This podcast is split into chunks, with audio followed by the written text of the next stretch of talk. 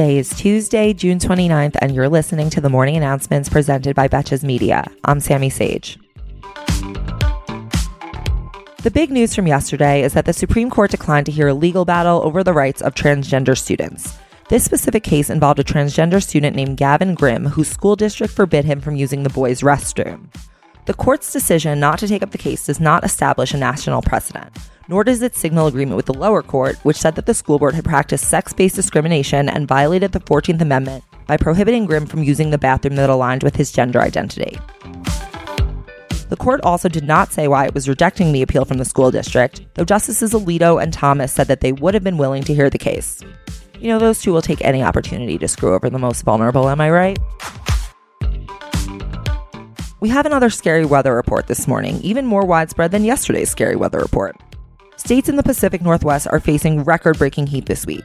On Saturday, Portland, Oregon broke its own personal record for hottest temperature, hitting 108 degrees, and then the next day it broke its own record again by reaching 110 degrees. Who the hell does this weather think she is? Simone Biles? Meanwhile, Seattle is facing its own issues with air conditioning, given that it ranks as the least air conditioned city in the United States. According to data from the American Housing Survey, about 91% of US homes nationwide have primary air conditioning installed, compared with just 44% for Seattle. And then we have Canada, typically known for being fucking freezing, which broke a national heat record on Sunday when the temperature in a small town in British Columbia reached almost 116 degrees, which broke an 84 year old record. Rescuers in Surfside, Florida are continuing their search for survivors of last week's condo building collapse. So far, 10 people have been confirmed killed, and 150 individuals are still unaccounted for, but no one has been found alive since hours after the collapse on Thursday. Authorities say that the search will continue to take a while due to the danger of the operation itself, and we will, of course, keep you updated. Some upsetting news for those of us who are vaccinated and have been relieved to take our masks off. The World Health Organization is now urging people to wear masks regardless of their vaccination status due to the spread of the Delta COVID variant. This comes a month after the CDC announced that fully vaccinated people no longer have to wear face coverings.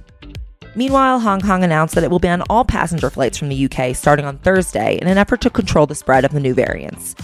In a statement that they gave yesterday, they said that the UK has been classified as, quote, extremely high risk because of, quote, the recent rebound in the UK and the widespread Delta variant strain there. So hopefully you haven't thrown your mask burning bonfire yet. Remember yesterday when we talked about how Bill Barr called Donald Trump's claims of election fraud bullshit in an effort to rehab his image? Well, Donald Trump apparently took offense to that and then took the opportunity to call Bill Barr a rhino and blame Mitch McConnell for convincing Bill Barr to seal the election and give it to Biden. Yeah, let's just blame it all on famous rhinos Bill Barr and Mitch McConnell. Thank you for listening to the morning announcements. If you're enjoying these daily updates, you can help support this show and keep it growing by pressing follow on your Spotify and or rating, reviewing, and subscribing on iTunes. And of course, I really appreciate all of your support and feedback. For more in-depth and hilarious discussion on today's most important issues, be sure to tune in to the Betches Sup podcast every Monday through Friday, wherever you listen to podcasts.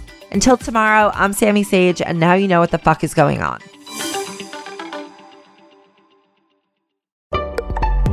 Betches.